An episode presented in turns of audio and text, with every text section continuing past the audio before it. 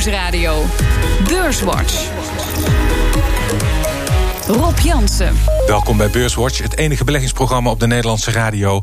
Met Nico Inberg van IEX.nl en Richard de Jong van Van Lieshout en Partners. Welkom. Um, ja, het was al met al een uh, goede week op het Damrak overleg tussen Amerika en China lijkt redelijk te verlopen over de handelsconflicten. Uh, bedrijfscijfers komen eraan. Zijn jullie positief over de beurs voor de komende weken? Richard, even kort, wat denk je? Ja, dat zal uh, voor een heel groot stuk afhangen van die onderhandelingen tussen China en Amerika. Ja. Dat bepaalt natuurlijk in hoge mate het sentiment. Ja. En, uh, maar dat is een iets aantal weken, moet ik dan zeggen. Uiteraard, uh, hoe ziet het eruit met de brexit? Ja. En dat moet je echt wel even afwachten. Eens, Nico? Ja, de brexit is aanstaande dinsdag. Ja. Dan is die stemming, dus dat wordt, een, uh, dat wordt een bijzonder event, denk ik. Ja. En je ziet toch ook wel dat de, de decembermaand was heel vervelend. Dat de Amerikaanse centrale bank nu de teugeltjes ietsje laat vieren. Dat er ja. toch wel weer wat risico in het systeem komt. Waardoor de, de koersen toch weer een beetje bijtrekken. Dus dat is goed. Ja. Het was de week waarin Fed-directeur Bullard enige kritiek uitte op het rentebeleid. Hij werd gequote op CNBC. The Fed will miss its inflation target in 2019 and over the next five years, according to Bullard. He says a further global growth slowdown is possible, tangible is the word he used, and the sustained yield curve inversion is indeed sending a bearish signal for the U.S. economy. Most importantly, he says the market is signaling the Fed may be overly hawkish and says the Fed should moderate its normalization campaign. En farmaceut Eli Tinelli koopt biotechbedrijf Loxo voor 8 miljard dollar. Topman Dave Riggs legt uit waarom. Loxo is an incredible little company that took advantage of really breaking science that allows doctors to identify the exact reason your tumor is growing through genetic testing. And then they made drugs that block that action. And so it's really entering the world of what we call precision medicine. En Theresa May voert de laatste debatten over de brexit. Volgende week is de cruciale stemming in het parlement. The conclusions of the December European Council went further than in seeking to address the concerns of this House, and they have legal status. I've been in contact with European leaders over since then about MPs' concerns. These discussions have shown that further clarification on the backstop is possible, and those talks will continue over the next few days. Ja, Theresa May gaat uh, inderdaad een spannende uh, week tegemoet. Dinsdag wordt er inderdaad gestemd over de deal die ze met de EU heeft gesloten. In Brussel zal er uh, met evenveel spanning naar worden gekeken. Um, en ja, het blijft, ja, Nico, zou jij een voorspelling willen doen? Ze zouden, het lijkt mij, rationeel gezien zou je zeggen, die Britse parlementsleden die gaan eieren voor hun geld kiezen. Zou dat, uh, ja, is... het is heel moeilijk. Ik heb eigenlijk geen idee. En, en heel eerlijk gezegd ben ik ook een beetje klaar met dat gehoor rond die brexit. ik had vroeger een, een collega die zei van Engeland is het grootste openluchtmuseum ter wereld. Ja. En je ziet, het is gewoon een enorme soap. Je weet totaal niet welke nee. kant het uitvliegt. Uh, het is natuurlijk een groot gedeelte politiek. Hè. Dus er komen allerlei andere partijen weer die hun eigen voordeel ermee willen ja. doen. Dus ik hoop dat ze, dat ze ja. op een bepaald moment tot één keer komen en een nieuw referendum uitschrijven. Ja. En dat dan dit uh, achter de rug is. Maar Richard, uh, beurzen zullen er wel op reageren, denk ik. De stemming is dinsdag, geloof ik, pas om 8 uur. Want dan is Wall Street nog open. Ja. Um, ja. Verwacht jij veel schommelingen de komende week als gevolg hiervan? Beperkt. Kijk, we ja, moeten niet. Uh, ja, voor, de, voor, voor, Europese beleggers kijken er heel veel naar. Voor uh, de gemiddelde Amerikaan is het echt wel een uh, beetje oneerbiedig gezegd, te ver van mijn bedshow. Hm. desalniettemin, voor heel veel exporterende Europese bedrijven is dit een heel belangrijk punt. Hm. En uh, bedrijven kunnen best met slecht nieuws omgaan uh, hm. als er maar duidelijkheid is. En daarom hoop ik snel, linksom of rechtsom, hm. dat er een oplossing komt. En zo gaan we het doen. En of dat nou goed of slecht nieuws is, dan is het even door de zure appel heen bijten. Maar daarna kun je verder kijken. Dus dit moet echt niet te lang gaan duren. Ja, nou voor de werknemers in de Britse auto-industrie was het deze week al hommeles. Um, Jaguar Land Rover schrapt 4500 banen in Engeland en Ford misschien wel meer. Ford houdt sowieso de hele Europese activiteiten, alle Europese activiteiten tegen het licht. En Engeland, heeft Ford al gezegd, wordt extra hard geraakt als er een no-deal Brexit komt. Um, kan een no-deal Brexit een nekslag worden voor de Britse auto-industrie? Nou, dat is moeilijk te zeggen, maar ik zag net bij Richard een leuk staartje over de auto-industrie. En die auto-industrie die gaat gewoon niet zo goed. En daar spelen heel veel issues. Hè, mm. Met name China nu ook. Mm. En uh, ja, dat, dat, dat is gewoon een, een probleem. Wat, ja. wat al jaren eigenlijk voortwoekert. Veel ja. uh, concurrentie ook. Uh, Tesla's erbij gekomen. Iedereen moet over op elektrische auto's. Ja, Richard. Ja, je, kijk, de Britse autosector heeft het lastig. Maar deze week kwamen er ook een aantal cijfers. En als je de koppen leest, hoe, ja. Ford schrapt banen, Jaguar schrapt banen, maar Rolls-Royce all-time high verkopen. Dat is wel een heel klein deel van de markt. Ja, BMW, dat grotere uh, all-time high verkopen. General Motors kwam vandaag verhogen de winsten, verhogen de winstverwachtingen voor 2009. dus het grote probleem, daar ben ik helemaal eens met Nico, is eigenlijk de Chinese autoverkopen. Ja, dat gaat met uh, 10, 20 procent per maand naar beneden. Ja, dat gaat uh, rap de, slechte, uh, de verkeerde kant op. Kijk, de Amerikaanse automarkt, zeg maar, de andere grote automarkt, dat is al jarenlang uh, stabiel. en helaas kan ik het hier niet laten zien aan de luisteraars, maar de totale autoverkoop in Amerika blijft al jarenlang gelijk. Hm. de persoons, of de, de kleinere auto's, daar nemen de verkopen ja. ja vanaf. Ja. Maar de pick-ups en de SUVs compenseren dat ruimschoots. Uh, dus behalve even in de crisisjaren 2008-2009 was er een grote dip. Mm. Maar voor de rest blijft het uh, gelijk. Mm. Uh, dus daar zit het probleem niet. Het probleem zit bij, bij China. En dan komt even de onzekerheid met de brexit ja. bovenop. Ja, ik heb het idee dat bij Ford uh, in Europa ook wel problemen zitten. Hè? Want daar, ja. hier leiden ze al jaren verlies. Ze hebben ook ja. gezegd, dit is geen gewone sanering. Uh, we gaan op pad naar een nieuw bedrijf. En ik denk inderdaad, Nico, dat ze dan gaan inzetten vooral op elektrisch en uh, willen aanhaken bij die nieuwe ontwikkelingen. Maar de vraag is, zijn ze daar niet te laat mee? Want General Motors, je noemt het al, die heeft dit al uh, jaren eerder ja, gedaan. Ja, en die komt dus ook met hele goede cijfers vandaag naar buiten toe. maar je moet miljarden en miljarden investeren. Kijk naar Volkswagen, kijk naar BMW, kijk naar Daimler. Ja. En daar moet je natuurlijk wel de balans voor hebben. en Ford loopt echt wel achter de muziek aan. Hmm. Spannend. Um, we hoorden net ook een citaat over James Bullard, directeur van de Fed, Amerikaanse centrale bank.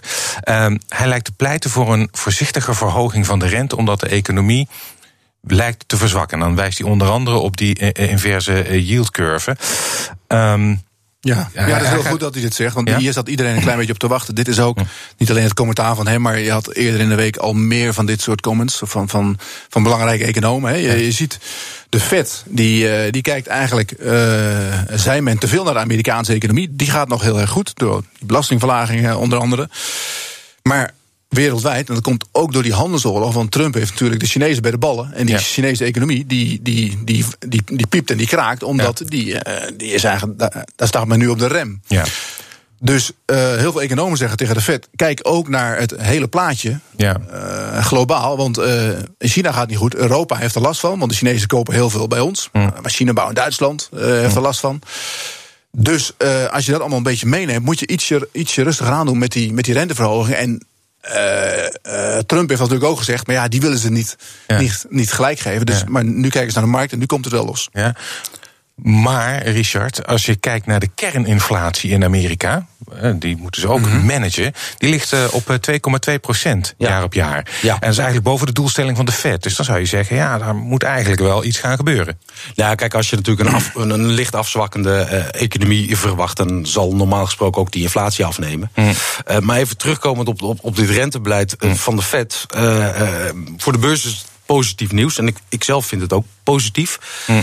Maar ik wil toch wel even een kleine slag om de arm houden. Begin december uh, Powell ook al op. Nou, we gaan eens even rustiger aan doen uh, met die renteverhoging. En surprise, surprise, opeens kwam er toch een renteverhoging. En niet alleen dat. Hij liet ook uh, uh, weten, als je dus de regels doorlas, ja. dat voor dit jaar een aantal ja. renteverhogingen er zouden komen. Was de markt compleet verrast over. Want eerder had hij nog gezegd ja. dat niet te willen. En nu wordt dat eigenlijk een beetje teruggedraaid. En waarschijnlijk was dat ook puur politiek. Om even aan Trump te laten zien, precies ja. wat Nico zegt. Voor mm. kijk eens, mm. wij zijn onafhankelijk. Ja. Maar toch wil ik een kleine slag om de arm houden. Gaat het ook echt gebeuren? En ze hebben gezegd, we gaan de balans verkorten. Dus ze gaan even niks aan de korte rente doen. Maar ze gaan dus heel veel obligaties die zij de afgelopen jaren hebben opgekocht... die gaan ze weer langzaamaan verkopen. Nou, dat drukt natuurlijk de koers van die obligaties. En dat zijn meestal obligaties tussen de drie, zeven, achtjarige looptijden. Mm. Uh, daardoor gaat de lange rente wel omhoog. Ja. Um, ik wil ook nog even naar Duitsland, want uh, onze oosterburen, belangrijk land voor ons, onheilspellende berichten. We hebben in het derde kwartaal ja. krimp gezien. We hebben gezien dat die orderstroom uh, die is gekrompen met uh, 1%, veel meer dan economen hadden verwacht. Um, Nico, gaan zij, moet het R-woord eh, uit de kast eh, voor de Duitse economie? Ja, ik, ik, denk dat dat, dat dat bijna niet ontlopen is op korte termijn. Hè. Het derde kwartaal was al niet goed en het vierde kwartaal is natuurlijk niet veel beter geweest. Dus zij zijn eigenlijk wel een beetje en de, de, de, het slachtoffer van, van al die ellende in China. Ja. En met de onzekerheid van de brexit erbij is het toch in Europa nu even, het is gewoon even wat iets moeilijker. Hmm. Zie je dat ook zo, Richard? Ja, en, en, en kijk, de, de Duitse economie, uh, uh, de autosector is van uh, enorm belang voor die economie. Niet alleen de autosector zelf, maar ook alle toeleveranciers. Ja. En als je bijvoorbeeld kijkt naar de opmerkingen van Volkswagen vandaag. Zeg ja, we hebben een goed jaar gedraaid, maar de afgelopen maanden was echt lastig. Mede vanwege China. nou, dat betekent wel wat. Uh, Dat ook niet alleen voor Volkswagen, maar voor heel de autosector, voor heel de toeleveranciers. Uh, dus of je nou net wel of net niet in een recessie komt, ja, dat vind ik op zich niet van belang. Mm. Uh, maar dat het gewoon een stuk minder gaat dan een enkele jaren geleden, ja, ja. dat is evident. Ja, ja, en gaan wij daar dan nog veel van merken als Nederland? Of? Uiteraard. Duitsland is een van onze belangrijkste handelspartners. Wij zijn Duitsland. qua, qua, economie zijn we dat. Maar ik moet wel zeggen, in Nederland gaat het beter dan in Duitsland. Want die autosector hebben wij natuurlijk niet in die mate. We hebben wel een aantal toeleveranciers die daar. Je ziet bijvoorbeeld uh, Kendrion, ja. heel leuk aandeeltje, is gehalveerd ook. Ja. Uh, maar ik moet zeggen, de, de Duitse uh, aandelen, die bijvoorbeeld Volkswagen staat geloof ik zes keer de winst. Dus er zit ook wel een hoop ellende al ingeprijsd. Zometeen praten we verder over beurs en economie, onder andere over de herreizenis van Fugro. Nieuwsradio. BNR Beurswatch. We bespreken de belangrijkste beursontwikkelingen van deze week. Dat doe ik met Nico Inberg van IEX.nl en Richard de Jong van Van Lieshout en Partners. Maar eerst maken we even de balans op van de afgelopen week. De AEX sloot op 498,7 punten. Dat is 1,3% hoger dan vorige week. Stijgers. De drie grootste stijgers in de AEX op één. Randstad kreeg er deze week 7,8% bij. Op twee Galapagos met een plus van 7,7% En op drie ASML met een plus van 5,3% En het midcap aandeel dat het best presteerde deze week was Fugro met maar liefst 17,7% Dalers. De drie grootste dalers op één. KPN met een min van 2,9% Op twee Signify met een min van 1,4% En op drie Unilever met een minnetje van 0,9 En in de midcap was Air France KLM de hekkensluiter met een min van 1,6% En de AEX sloot vier van de vijf handelsdagen hoger. De klapper van de week. Fugro. Um, speurt naar olie voor uh, oliemaatschappijen onder andere een opmerkelijk herstel. Want als je kijkt naar de lijst met aandelen waarin het meest short wordt gegaan, dan staat Fugro 4 bovenaan. Dus nogal wat partijen lijken te speculeren op een koersdaling. Uh, Nico, hoe moet ik dit interpreteren? Ja, er is heel veel aan de hand bij Fugro. Maar die, die, wat jij zegt, dat klopt. Hè. Het shortpercentage is, is enorm. Er is wel wat afgenomen afgelopen week, dus er is ook teruggekocht. Ja. Een deel daarvan is ook gebaseerd op de, de converteerbare obligaties die eruit staan. Maar je had eigenlijk in, in de, de maand december was eh, Fugro zo'n aandeel wat echt de volle klap kreeg. Uh, dalende olieprijs, hele slechte markten, weinig liquiditeit, klein aandeel. Uh, het ging maar lager en lager. Het stond zelfs rond de, stond dus onder de 8, geloof ik. Ja. En nu komt er weer uh, liquiditeit in en de olieprijs gaat hoger. Er was een uh, concurrent uit Noorwegen met hele goede cijfers. Hm. Die ging zelf 20% omhoog op een dag. Nou, pikken zij ook mee. Hm. Klein beetje overnamespeculatie met Boskalis speelt nog op de achtergrond. Die hebben ooit gezegd dat ze misschien wel weer iets willen doen. Hm. Dus gewoon een, een veel beter sentiment eigenlijk. Ja. Nico, uh, sorry, uh, Richard. Want jij zei. Er is maar één verklaring voor eigenlijk. Nou, misschien niet één, maar uh, ik heb een beetje mijn huiswerk uh, gedaan. Ja. Ik heb een uh, grafiekje vol met verband tussen het aandeel, ja. Fugro en de olieprijs. De ja. twee olieprijzen, Texas en de Noordzee. En eigenlijk, die kun je één op één op elkaar leggen. Het verband is bijna 100%. Daalt de olieprijs, daalt Fugro. Mm. Stijgt de olieprijs, uh, uh, stijgt het aandeel Fugro. En sinds zo'n beetje oktober tot, tot naar eind vorig jaar is de olieprijs met 40% gedaald. Fugro 40%. En we zijn nu, schrik niet, al bijna 20% hersteld. Vanaf ja. dat lage niveau. En Fugro ook. Ja. Ja, uh, en dat, dan zou jij, als jij Fugro uh, zou beoordelen, kijk je dus vooral naar de olieprijs. Wat is dan jouw verwachting van de olieprijs? Gaat die verder omhoog, denk nou, je? Als ik één ding heb afgeleerd, is het wel de olieprijs op korte termijn uh, voorspellen. Ja. want dan zit je en met politiek, ja. wat Saudi-Arabië, al dat er wat gaande is. Um, maar ik verwacht in ieder geval op middellange termijn, zonder nou een prijskaartje eraan vast te plakken, geen substantieel hogere prijs. Simpelweg. Uh, als die olieprijs omhoog gaat, ja, dan gaan, uh, gaat de kraan in Amerika open. Al die schalieolieboeren gaan dan meer produceren. Ja. Wat uiteraard de prijs drukt. Ja. maar dat wil niet zeggen dat de olieprijs nog eens een keertje 5 dollar of 10 dollar omhoog kan. Mm. maar een exact koersdoel nee. is onmogelijk. Nee, nee, dus jij verwacht dan ook dat Fugro dat zal volgen, ja. ongeveer? Nico? Ja, nou ja, wat ik zeg, dat is. Uh, Fugro probeert wanhopig van die olieafhankelijkheid af te komen. 60% ja. van de omzet komt daar vandaan. Ja. En uh, dat gaat natuurlijk niet zomaar. Hè. Uh, dus dat, dat, dat, zit er gewoon in. Ja, en, maar goed, die, blijft, die, die, die lagere olieprijs die zorgt natuurlijk wel voor dat de grote oliejongens wachten met nieuwe investeringen. En daar zitten zij weer achteraan. Dus je zag dat ook SBM en, en dit soort partijen, die zitten daar, die hangen aan het, aan het touw als het ware. Ja. En dan, ja, dan moeten ze weer af. Ja. Um, voorafgaand aan de echte bedrijfscijfers zijn er al wat trading updates geweest. En deze week was dat maaltijdbezorger takeaway.com. een enorme groei in bestellingen. Met name de overnames in Israël en Polen. Ze hebben overigens niet zo lang geleden, een paar weken terug, ook een Duitse concurrent uh, overgenomen. Um, ja, op weekbasis kwam het aandeel toch nauwelijks uh, van zijn plaats. Nico, heb jij er nog naar gekeken? Ja, we hebben er zeker naar gekeken. Dat is een heel interessant aandeel. Wat zij doen is eigenlijk heel, heel bijzonder. Een uh, platform waar alle, alle restaurants achter zitten. Maar ze hadden één hele grote concurrent in Duitsland. En het was eigenlijk, ze voerden een soort reclameoorlog. Hm. Uh, ja, die ertoe geleid heeft dat de een de ander ging overnemen. En dan ja. is eigenlijk de vraag: wie is nou de slimste? Uh, zij hebben nu die Duitser gekocht voor de hoofdprijs. Ja. Ja. En die Duitser die heeft een zak geld. Ja. En zij mogen het nu in een eentje gaan doen. Uh, er komt een emissie aan. Ze moeten dat, dat nog betalen. Dat is nu betaald met een lening. Maar die, die wordt uh, deels afgelost door, door echt geld, door, door een emissie. Dus die komt straks aan. Dat drukt het aandeel ook een beetje. En ik maak mezelf wel voor hun, in hun, hun positie. zou ik een beetje zorgen maken om de Alexa's van deze wereld. En de Google Assistant, die straks ja. iedereen thuis heeft. Dus, want ik vraag me af, als je straks thuis zit en je hebt zo'n praatpaal van Google of ja. van, van uh, Amazon, hoe je dan een pizza bestelt, of dat ja. niet rechtstreeks gaat. Want dat, en als, als de, uh, dat gebeurt, dan kan, kunnen ja, de grote Platform. Tech, techbedrijven die kunnen hun business makkelijk overnemen. Ben je er ook bang voor? Ja, maar ik denk wel dat dat over een aantal jaren pas echt substantiële vormen zal aannemen. Uh, kijk, voor nu, uh, ik steek de hand in eigen boezem. Ik had niet verwacht dat het aandeel zo zou presteren. Nee. En dat het bedrijf ook zo zou presteren. Ja. Uh, geweldig. vervolgens nemen ze echt tegen de hoofdprijs de delivery over in, in Duitsland. Fantastische markt natuurlijk. Ja, maar normaal gesproken zou je verwachten... als je een hele dure overname doet, ja. gaat de koers naar beneden. Ja. Niks van het alles. Maar het steegt gigantisch hard. Dus ik heb hem echt gemist. Het is ook niet een aandeel waar wij normaal gesproken in zouden beleggen... Hoor, gegeven mm. de omvang. Maar ik neem een petje diep vooraf. Ik vind het heel knap wat ze hebben gepresteerd. Mm.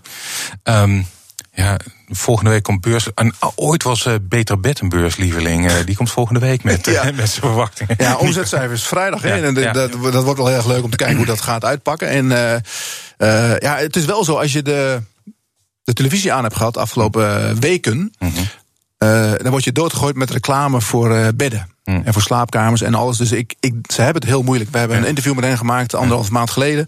Ze hebben een nieuwe, CEO. nieuwe CEO. Die lijkt trouwens erg op jou, Rob. Oh, ik weet het niet. serieus, doet zo zien. Heel aardig man. En uh, die is natuurlijk vol goede moed. Maar het is een hele lastige markt. En ze hebben natuurlijk een achterstand op internet. Die moeten ja. ze inlopen. Ze hebben in Duitsland hele sterke concurrenten met heel veel geld. Die elke dag lopen te pompen op internet. Ja. Dus het wordt wel een lastig verhaal. Ik zou er gewoon afblijven als ik de aandeelhoudertjes was. Hmm. Um, ik wil ook even kijken naar AB InBev. De grootste bouwer uh, ter brouwer. Brouwer, ter, ja. brouwer, ja. Dat maakt nogal wat uit. Qua cashflow en winstgevendheid. Uh, AB InBev uh, wil zijn Aziatische tak naar de beurs brengen, althans gedeeltelijk. Moet 5 miljard opleveren. Na de overname van hun grote concurrent uh, Sap Meller torste het bedrijf een grote schuldenlast met zich mee. Die moet afgebouwd worden. Eerder werd al het dividend uh, gehalveerd. Um, Richard, denk jij dat ze op de goede weg zijn nu? Of? Nou, ze, ze, moeten wat. Ja. Uh, kijk, ten eerste als een bedrijf het dividend gaat verminderen en zeker gaat halveren, hm. dan zijn er serieus problemen. Want dat doe je echt pas op het aller, aller, allerlaatst. Ja. ze hebben zelf middel van 100 miljard dollar weliswaar gekocht. Nog astronomisch. Het is een astronomisch bedrag. En daarvoor hadden ze natuurlijk, want het was ooit een heel klein brouwertje, hm. hebben ze grote overnames gedaan. Dus ze moeten wat. nu wordt er gezegd, die Aziatische tak zo rond de 70 miljard. van even voor 100% dan. Ja. Zou het moeten kunnen opleveren. Nou, dat vind ik wel. is meer heel dan Heineken, fors. nummer twee. Ja, ja, en het is eigenlijk. Die, maar die regio, dat is de enige regio waar echt nog groei in zit voor AB, uh, AB InBev. Uh, dus ze moeten wat. Ik denk ook dat dit de juiste stap is. Uh, uh, want op het moment dat die rente echt hard gaat stijgen en je hebt zoveel schulden, ja, dan ben je te laat. Ja. Maar ze hebben zich verkeken op de rente. Dat, dat, dat, is duidelijk. Ze hebben in, in, de, in de lage rentetijd een hele grote overname gedaan. Nou, ja, de bierverkoop dat gaat altijd wel door, dus daar komt echt een mooie cashflow uit. Alleen nu moeten ze herfinancieren. En, en afgelopen maanden, toen de rente omhoog ging, toen begon iedereen een beetje te kijken van hé, hey, hoe ga je dat doen, jongens, straks? Ja. En je ziet ook nu, hè, want dat was de, uh, ja, het nieuws van gisteren, dat zij een hele grote herfinanciering hebben gedaan. Ja. 15 eh, miljard geloof ik in één keer. Betaalt ze wel een hoge rente op, maar het loopt ook echt lang. 40-jarig papier. Dus daar, daar, daar hebben ze heel snel gebruik gemaakt van het iets betere sentiment. En uh, ze konden ook heel, heel makkelijk geld uit de markt krijgen trouwens. Ja. Um, Heineken of AB InBev? Ja, ik zou nu voor AB InBev gaan, want die, die, dat is nu echt wel een goedkoop aandeel. Ik ik vind trouwens ook dat die hele dividendverlaging, ja, dat is niet goed uh, in de markt. Maar het is wel een beetje verkeerd begrepen. Want het, was, het is echt bedoeld om die uh, schulden af te betalen. En ze betalen nog steeds, uh, volgens mij, 3% dividend. Ja. Dus het, het is, ze betaalden echt veel dividend, ook vergeleken met Heineken. Ja. Ben jij ook meer voor AB InBev dan, uh, dan Heineken? Als ik zou moeten kiezen, ik, uh, ik, ik, vind beide aandelen niet echt geweldig, moet ik heel eerlijk bekennen. Maar als ik zou moeten, moeten kiezen, zijn. Je bent niet zo'n bier drinken, uh, nee, nee, nee, nee, nee. nee ik, kijk, de, de volwassen markt waar ze zitten in, in Europa en Amerika, mm -hmm. dan neemt de bierconsumptie in het beste geval niet toe. Dus je moet het echt hebben van de Aziatische markt.